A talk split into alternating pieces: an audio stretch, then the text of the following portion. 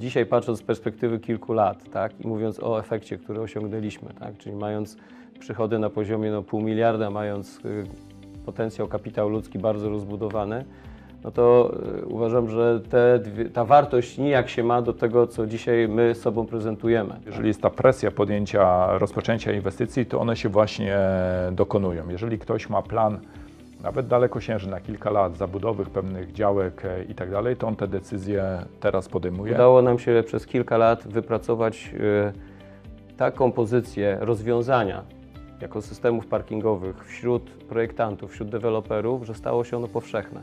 To po prostu jest już tak y, immanentna rzecz dla budynku jak winda i mało kto może sobie pozwolić teraz w realiach rynkowych, jakie są w tej chwili wśród deweloperów, żeby projektować swoje obiekty bez naszych Ten urządzeń. portfel e, m, zamówień, kontraktów e, w projekcie budownictwo e, już jest powyżej 200 milionów, co stanowi, e, jakby patrzymy jako zarząd grupy, w miarę obiecująco na drugie półroczo i początek roku 2024. Nasi inżynierowie cierpią na takie pozytywne ADHD. Tak? Czyli nie kończą projektu, produktu i, i spoczywają na laurach, tylko cały czas myślą, co mogliby jeszcze znaleźć, rozwiązać i zapro- zaproponować dla, dla rynku, co może być i pokrewne w stosunku do tego, co już robimy, i poszukać zastosowania dla klientów, którzy mają swoje określone potrzeby. Prowadziliśmy inwestycje, o których Państwa ja informowaliśmy i skończyliśmy to właściwie króciutko przed COVID-em, tak? Było wbudowanie jednej hali, e, zrobienie placów i wstawienie paru maszyn. Zapłaciliśmy ponad 20 parę milionów za to. Jeżeli Ty się pytasz, że nasza spółka jest warta 80 milionów, to powiem, to nawet nie jest ułamek.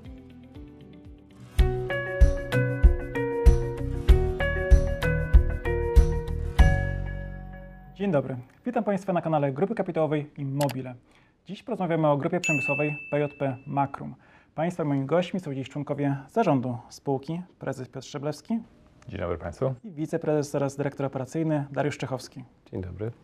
Zaczynamy od wyników finansowych za pierwsze półrocze tego roku. Państwo widzą teraz te liczby na ekranie. Ja tylko powiem, że przychody spółki właśnie za te dwa pierwsze kwartały wyniosły 190 milionów złotych przy 262 rok temu, a zysk ze sprzedaży wyniósł 8 milionów 700 tysięcy. Rok temu to było 6900. Piotrze, jak oceniasz te wyniki? Jakie to było pół roku dla Makrumu? Było e, dosyć dobrym jakby okresem, co widzimy, e, podaje, podały się ten parametr, e, czyli zysku mm, po sprzedaży i on nawet przy mniejszej ilości przychodów, które w tamtym w tym półroczu były, jest lepszy niż był rok temu i tutaj uważam za jakby bardzo dobry powiedzmy taki częściowy sukces e, zespołu, w szczególności jeżeli chodzi o, mm, e, o przemysł.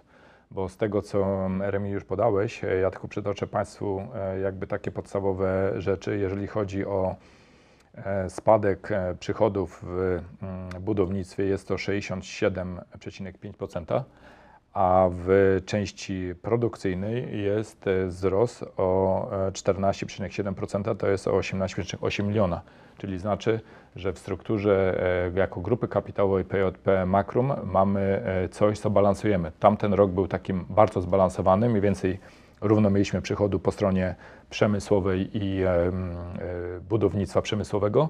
W tym roku jest lekkie zachwianie na rzecz, w pierwszym półroczu na rzecz przemysłu, a za nim trochę z tyłu idzie e, budownictwo. E, I to można dosyć prosto jakby wyjaśnić. Nasi koledzy rok 22 mieli, jak to był ich rekordowy rok. Najwięcej przychodu osiągniętego w ogóle w historii e, spółki Projekt Budownictwo. W tym roku akurat e, można powiedzieć timing albo harmonogram realizacji projektów był tak zrealizowany, że większość z nich skończyło się w roku 2022. I od e, trzeciego kwartału roku 2022 rozpoczęło się intensywne pozyskiwanie nowych e, projektów i one sukcesywnie są e, podpisywane te nowe projekty będą stanowiły bazę do realizacji w roku 2023-2024. Tutaj powiem też dla wszystkich widzów, że ten portfel zamówień, kontraktów w projekcie budownictwo już jest powyżej 200 milionów, co stanowi, jakby patrzymy jako zarząd grupy, w miarę obiecująco na drugie półroczo i początek roku 2024. Chcemy tutaj Państwu przedstawić główne tematy, którymi zajmują się e, koledzy z e, Makrum. E, Dariuszu, e, co tam słychać w budownictwie i jak to będzie wyglądało w naszej, w naszej spółce? No, Piotr już y, rozpoczynając dyskusję o ich kondycji wymienił dwa istotne czynniki, które wpływają na ten rok. Pierwszy to taki, że wytworzyli sobie wysoką bazę wyjściową, czyli zeszły rok fenomenalne wyniki i bardzo dobre e, parametry finansowe w spółce. No i ten rok, który na pewno wiązał się ze zdecydowanie niższym poziomem kontraktacji wejściowej, tak, który nie pozwalał na już takie szybkie rokowania związane chociażby z pierwszym półroczem. Na pewno dużo pracy koledzy włożyli e, ze spółki w to, żeby tych klientów e, pozyskać w tym trudnym czasie, bo pierwsze półrocze, no właściwie pierwszy kwartał to przede wszystkim to okres, kiedy e, duże zawirowania na rynku budowlanym wywołane i czynnikami zewnętrznymi i wewnętrznymi zawiesiły decyzje inwestorskie, tak? czyli powodowały, że nawet nie brak kontraktów, potencjalnych kontraktów na rynku był przeszkodą, tylko no, klienci, którzy mieli perspektywę albo wydania znacznie większych pieniędzy ze względu na poziomy cen, które były oferowane, albo też nie mieli presji podjęcia decyzji inwestycyjnych w danym momencie, tylko mogli sobie pozwolić jeszcze na pewną zwłokę, świadomie te decyzje odsuwali w czasie. Efekt był taki, że koledzy bardzo dużo czasu poświęcali na rozmowy, spotkania, weryfikację ofert, kilkukrotne podejścia do tematu i brakowało przełomu. No całe szczęście, jak już w tej chwili otwarcie mówimy, te decyzje zaczynają zapadać. Klienci, inwestorzy są skłonni podejmować dalekosiężne projekty inwestycyjne, a to przekłada się na możliwości kontraktacji i możliwości dochodzenia do porozumienia. Normalnych, e, tak dodam do Darka, e, w normalnym czasie jest tak, że wszystkie firmy, które inwestorzy, które chcą coś robić, a, a inflacja, że tak powiem, i koszty związane z budową, z inwestycją jakby idą do przodu, podejmowanie dosyć szybkich decyzji powoduje, że e, tak już mówiąc w skrócie, że dzisiaj będzie trochę taniej niż jutro. Z racji tych, e, o czym Darek mówił, czyli roku 2022, gdzie mieliśmy bardzo duży wpływ zmiany cen energii, materiałów budowlanych i tak dalej, i to właściwie widzieliśmy, że to, to były takie rekordowe maksima tych wszystkich kosztów, inwestorzy zaczęli myśleć trochę inaczej, że jeżeli przeczekamy ten moment, prawdopodobnie ta budowa będzie tańsza, bo dojdzie do pewnej normalności, te koszty zaczną spadać i dlatego bardzo często w tym okresie e, e, przez dodatkowe ofertacje, e, rozmowy handlowe, e, chcieli zobaczyć, czy te oferty z rynku będą dopasowały się do tej sytuacji. I dlatego wielokrotne podchodzenie do tych samych tematów, żeby ustalić tego. I te ceny się na jakimś poziomie e, ustabilizowały. I tak jak też Darek powiedział, jeżeli jest ta presja podjęcia, rozpoczęcia inwestycji, to one się właśnie dokonują. Jeżeli ktoś ma plan, nawet dalekosiężny, na kilka lat, zabudowych pewnych działek i tak dalej, to on te decyzje teraz podejmuje. Chociaż jeszcze, bo to jest jakby w całej Europie widzimy, jest e, pewien strach przed e, pewną stagnacją na rynku, e, tym co się będzie działo i w Polsce, i w Europie. Kolejnym takim mocnym czynnikiem to jest jednak inflacja i wzrost, wzrost kosztów. Okej, a stopy procentowe, czy ich spadek powoduje tej poprawę? Na pewno tak, bo to jest jakby czynnik poprawiający to wszystko, tylko pytanie, co będzie taką długosiężną e, konsekwencją e, takiego tych ruchów, szczególnie jeżeli mówimy tutaj o rynku mieszkaniowym e, w Polsce i tak dalej, bo z jednej strony to jest jakby odbicie się bezpośrednie w zmniejszeniu opłat za kredyty, tak samo jak firma bierzemy je i to obciążenie finansowe byłoby mniejsze, ale z drugiej strony, jeżeli nie będzie to zrobione w czas, nie zatrzyma nam inflacji albo nie zatrzyma jej tak szybko, jakby mogło, co spowoduje ogólnie jakby straty e, dla przedsiębiorstwa, no bo z każdym miesiącem e, te ceny są e, większe, tak? A, a podpisujemy kontrakty krótsze i dłuższe. E, Duża część kontraktów budowanych jest zabezpieczana e, weryfikacją e, ceny, waloryzacją, e, ale też są, patrzymy o e, przeładunki albo inne rzeczy, które sprzedajemy na eksport, gdzie też jest ważna e, stosunek złotówki do euro, czyli jeżeli ta proporcja jest e, niekorzystna, no to oczywiście jako przedsiębiorstwo również z tego powodu tracimy albo zyskujemy. Przeładunki. 71% przychodów, e, patrząc na mm, podział na linie produktowe, to właśnie przeładunki. W pierwszym półroczu udało się mm, sprzedać tych systemów za 44 milionów złotych. Tutaj był spadek e, rok do roku. Jak postrzegasz ten, ten segment? E, ogólnie e, można powiedzieć tak, że jeżeli patrzymy sobie o jaką grupę kapitałową, bo ty teraz zacytowałeś wartości z naszego sprawozdania jednostkowego. Jako zarząd grupy PJP Makrum patrzymy na nasze wyniki i rozwój linii jakby produktowych z punktu widzenia sprawozdania skonsolidowanego, czyli mówimy sobie o spadkach lub wzrostach, patrząc na całe życie produktu, czyli od tego, co jest robione u nas na przykład w zakładach Kronowie, ale również e, e, patrzymy z punktu widzenia klienta docelowego, czyli poprzez transport, montaż e, i zafaktorowanie tego klienta na koniec. I tutaj traktujemy to dopiero jako zamknięty e, projekt. I w systemach przeładunkowych w pierwszym półroczu mieliśmy wzrost o 11,1 miliona złotych, to jest 10,4%, czyli jest spadek w produkcji jednostkowej, który zdecydowałeś, a jak patrzymy z całej z punktu widzenia grupy, mamy wzrost o 10%. Tu można jeszcze dopowiedzieć jedno, że efekt ten bierze się również e, z tego, że zeszły rok wiązał się z bardzo intensywną produkcją na warsztacie, wytworzeniem dużego wolumenu projektów gotowych do zbycia przez nasze spółki handlowe. A te spółki handlowe konsumują teraz jakby skutecznie e, te produkty w swojej sprzedaży dopiero w tym roku, czyli summa summarum też częściowo te zmniejszenie na poziomie jednostkowym przychodów w segmencie e, nie jest związane z tym, że jakby nie potrafimy tego produktu dalej sprzedawać. Tak? To on jest sprzedawany i jest na budowach montowany, tylko że to jest efekt bazy, która była też zeszłorocznie wytworzona. Czyli na dzisiaj można powiedzieć tak, pierwsze półrocze z punktu, z punktu widzenia e, dokładnie koronowa miejsca, gdzie wytwarzamy, e, widzimy tutaj spadek zamówień, czyli w porównaniu do roku 2022, który też trzeba powiedzieć, z naszej strony też był rekordowy, bo to było takie odbicie inwestycji e, magazynowych, logistycznych po lockdownie związanych z koronawirusem i tego było widać dużo. Potem się w 2022 roku też e, te wszystkie czynniki, o których już trochę mówiliśmy a propos budownictwa, czyli wzrost energii elektrycznej i tak dalej, przyhamował pewne inwestycje logistyczne, co powoduje w konsekwencji, że my produkujemy troszeczkę mniej, ale sprzedajemy jeszcze dosyć dużo, tak jak Darek powiedział, korzystając z tego, co mamy wyprodukowane już według zamówień na przykład z roku 2022 realizowanych w 2023. Modulo, systemy parkingowe. Darku, tutaj mamy wzrosty. Jak postrzegasz e, ten produkt, który jest sprzedawany przez spółki, także przez spółki e, w Niemczech i Wielkiej Brytanii? No muszę przyznać, że e, sytuacja z modulo jest dla nas efektem chyba takiego, mam nadzieję, skumulowania się naszych mm, nakładów pracy z poprzednich lat, dlatego że mimo, że dużo się słyszało i, i sytuacja rynkowa na dzisiaj związana z budownictwem mieszkaniowym wyglądała raczej no, negatywnie ze względu na i wstrzymanie akcji kredytowej i ograniczenie aktywności deweloperów.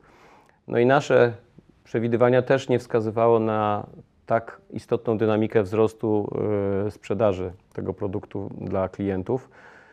Podejrzewamy, okazuje się chyba, że jednak udało nam się przez kilka lat wypracować y, taką pozycję rozwiązania jako systemów parkingowych wśród projektantów, wśród deweloperów, że stało się ono powszechne.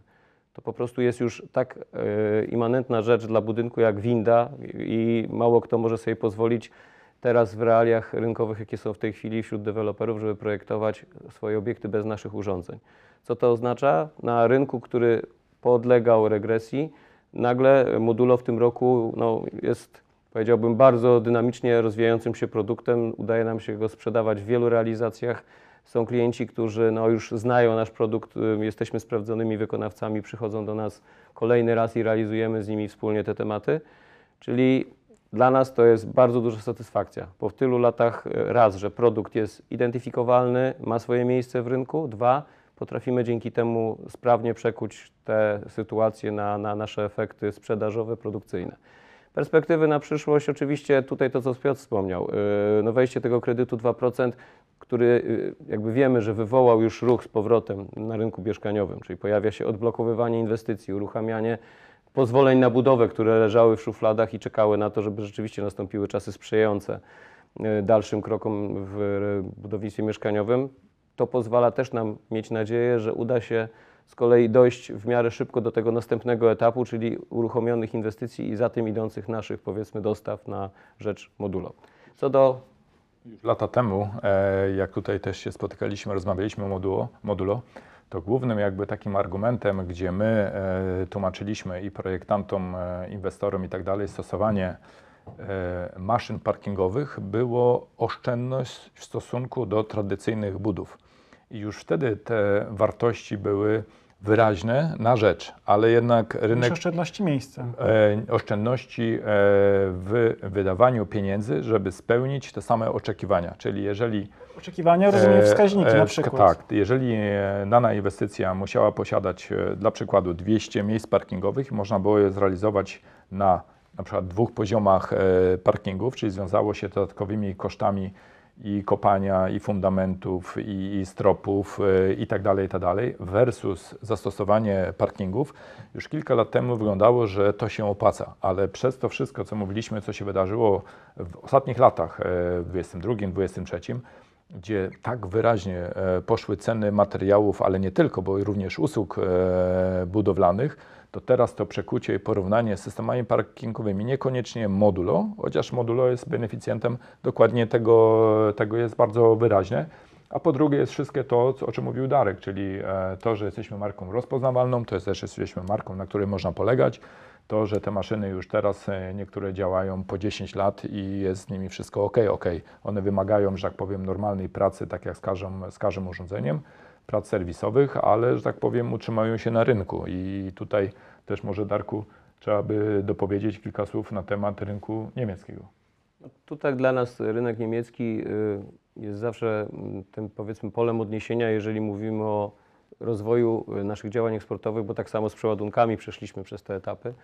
I y, ten rok wydaje się, że ma w sobie też perspektywy bardzo dynamicznego wzrostu. On już częściowo jest zdefiniowany poprzez zamówienia, które mamy i realizujemy, a częściowo poprzez zamówienia, które wiemy, że już do nas wpłyną i będą w perspektywie albo tego roku jeszcze końcówki albo początku przyszłego dawały efekty sprzedażowe. Ale to, co nas najbardziej cieszy, to to, że właśnie Modulo odnalazło się jako marka też w Niemczech. Też już jakby nie ma tego problemu wejścia w rynek, tak? gdzie jesteśmy przez klientów odbierani jako równorzędni, konkurujący producenci w stosunku do marek, które z kolei na tych rynkach istniały od kilkunastu lat. Czyli nie jesteśmy już tym ubogim krewnym, jesteśmy pełnowartościowym produktem, który może być atrakcyjny pod względem jakości, technologii, ceny też, aczkolwiek no, y, ta wykładnia cenowa nigdy nie była jedyna, tak, która była brana pod uwagę. Tak, bo tutaj ten rynek e, niemiecki, on się cha- charakteryzuje jakby dwoma rzeczami. Było dwóch głównych graczy, którzy na tym rynku są firmy niemieckie, e, Klaus Multiparking i firma Ver. I e, Modulo do tego grona chciała aspirować, być produktem równoważnym dla tych głównych graczy, bo potem jest, że tak powiem, długo, dużo nic i potem jest miejsce na, powiedział, bardzo tanie e, rozwiązanie, których my nie chcieliśmy w tą stronę pójść, bo tam jedynym faktorem, który można, że tak powiem, takie zamówienie wziąć była tylko cena, a my postanowiliśmy na technikę, na rozwiązania, na to, że jest to przyjazne dla, dla klienta, e, żeby móc startować do e, wszystkich tych projektów, gdzie ceni się właśnie nie tylko cenę, ale również funkcjonalność, to jak jest użytkowane i nasz zespół e, w Niemczech e, bardzo dobrze się sprawdza e, i trzeba powiedzieć, że naszych planów budżetowych na początku roku jest duża szansa, że je podwoimy do tego, co chcieliśmy na rynku niemieckim osiągnąć. Przejdźmy do akwizycji. W ciągu ostatniego półrocza Makrum przejęło dwie spółki. Mówimy tutaj o QDS 24 Serca Kujawskiego i inicjatywa północno-zachodnia IPZ PW. IPZ w skrócie, tak nazywamy tę spółkę. To jest wzmocnienie tego segmentu e, magazynowego e, i tam są też złączki, o których rozmawialiśmy swego czasu. Odsyłamy do filmu, w którym był zarówno prezes, jak i Jan Borodo. Te akwizycje, te spółki, one już są tak włączone w krwiobieg Makrum. Jak to oceniasz? Znaczy włączone są, tak, e, już funkcjonują, że tak powiem, od pierwszego dnia po przejęciu oczywiście, ale dla takiej pełnej integracji, do tego, żeby już tak powiedzieć, ci ludzie wyznawali tą samą, e, te same przekonania, ten sam punkt widzenia jak my, to jeszcze troszeczkę jak to, jak to taką mówi pełną... wiceprezes. Tak, asymilację to trochę jeszcze czasu e, potrzeba. E, mamy tutaj do czynienia troszeczkę z dwoma różnymi mm, e, spółkami. E, zacznę może od IPZ-u, bo e, IPZ był takim, e, można powiedzieć, e, chciałem powiedzieć, prostym rozszerzeniem, ale nie chodzi o prostotę spółki ani i tak dalej, tylko jakby takim krokiem, który chcieliśmy wykonać do tego, żeby rozszerzyć działalność, które już prowadziliśmy z punktu widzenia Promliftu czy Promsztalu teraz e, jako części. No tak, bo dla mnie to było jasne, że możecie wybudować halę magazynową, wyposażyć ją do końca. I tym elementem, jednym z tych elementów na końcu już gotowej hali są te wszystkie wózki. e, Tak, nawet jak mówiliśmy o tych e, złączkach wysokoprądowych albo innych materiałach, które tutaj naszych klientów sprzedajemy, to było uzupełnienie oferty, czyli bardziej Promliv skupiony na sprzedaży, a firma IPZ historycznie bardziej skupiona na częściach zamiennych, serwisie i właśnie tych złączkach, co po, tak zasymilowało te dwie grupy. E, Mało tego, rozbudowaliśmy sobie o północ Polski, bo tego tak przypomnę, e, to jest e, Szczecin, Gdańsk, Olsztyn. E, A my e, jakby jesteśmy aktywni najbardziej w e, Warszawie, Bydgoszczy i Wrocławiu. Zostaje nam jeszcze południe Polski do zagospodarowania.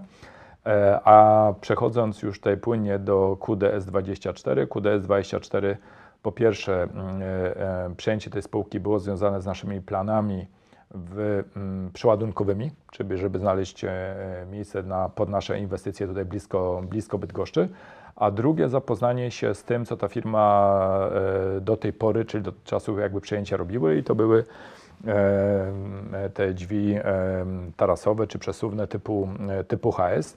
Na tej bazie w ostatnim czasie, bo na tym też bardzo intensywnie działamy, udało nam się rozbudować o bardzo doświadczoną ekipę związaną jakby z dwoma obszarami działalności dodatkowej.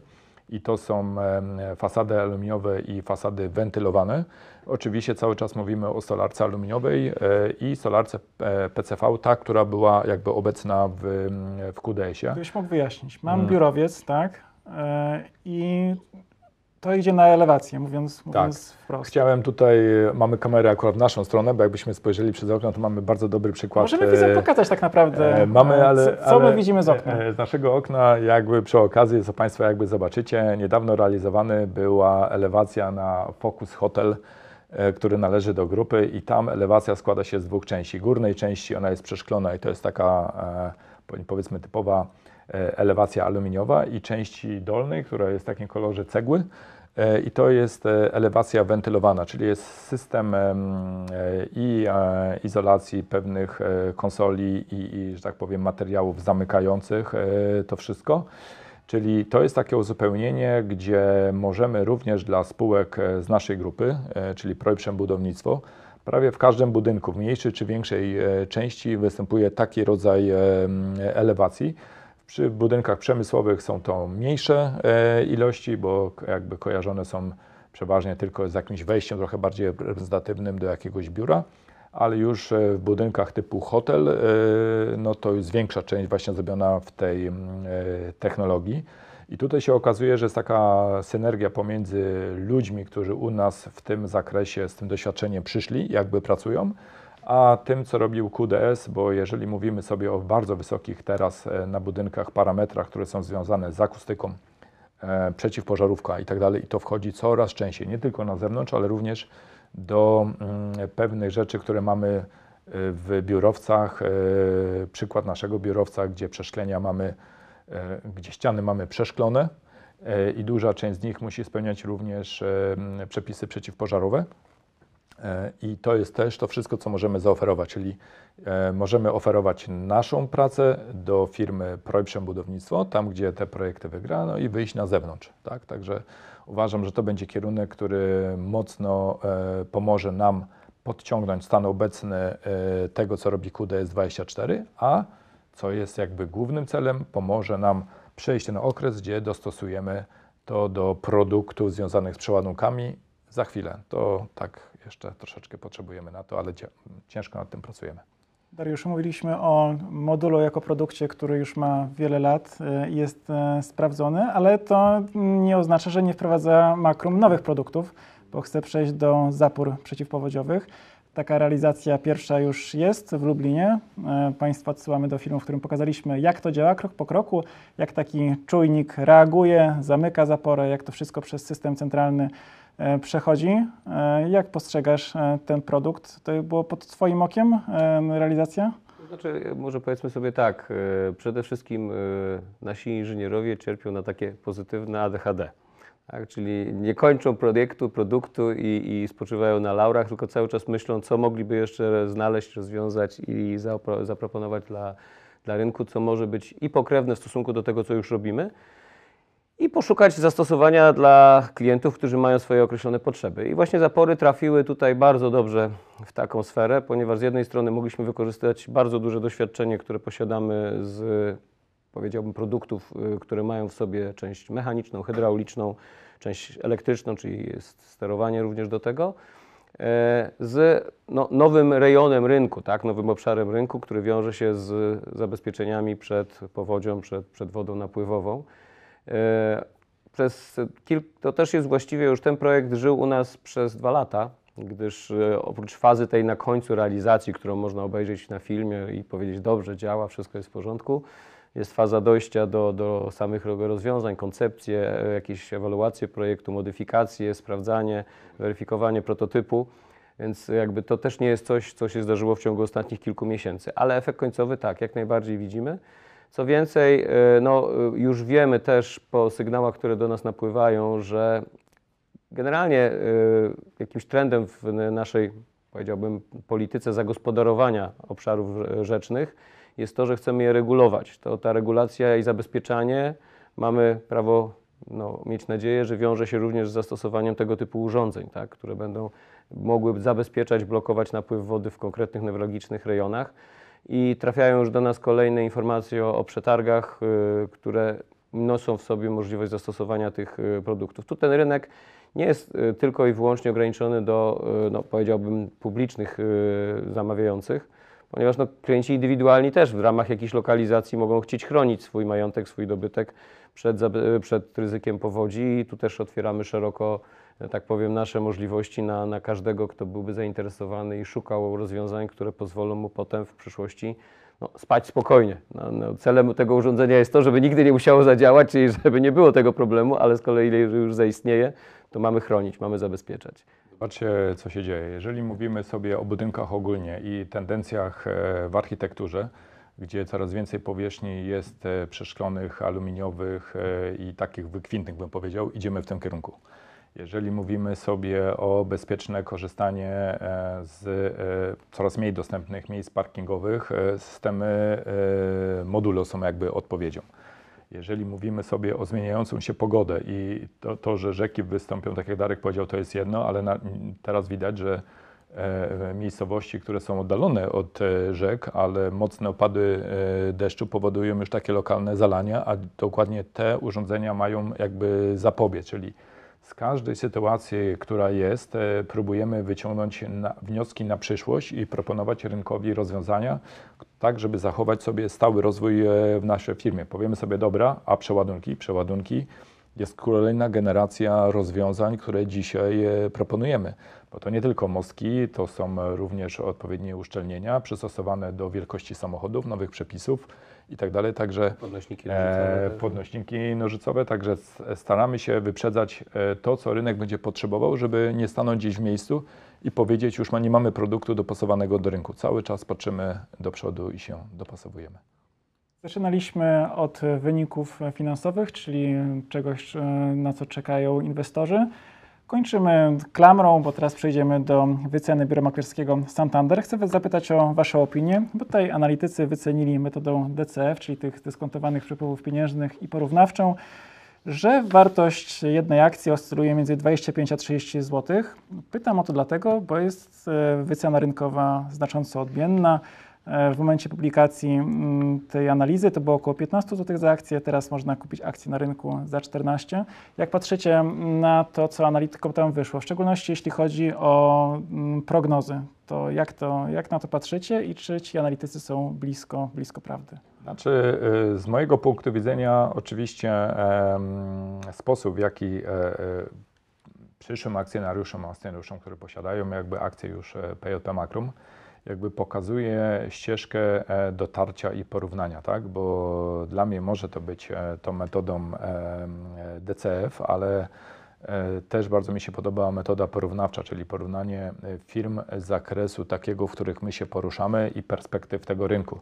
I to jest troszeczkę dokładnie to, o czym mówiliśmy, czyli praktycznie z tych obszarów, które dzisiaj wymieniliśmy, one są bardzo mocno perspektywiczne, co pokazuje Santander w swoich e, prognozach pokazujących na kolejne lata.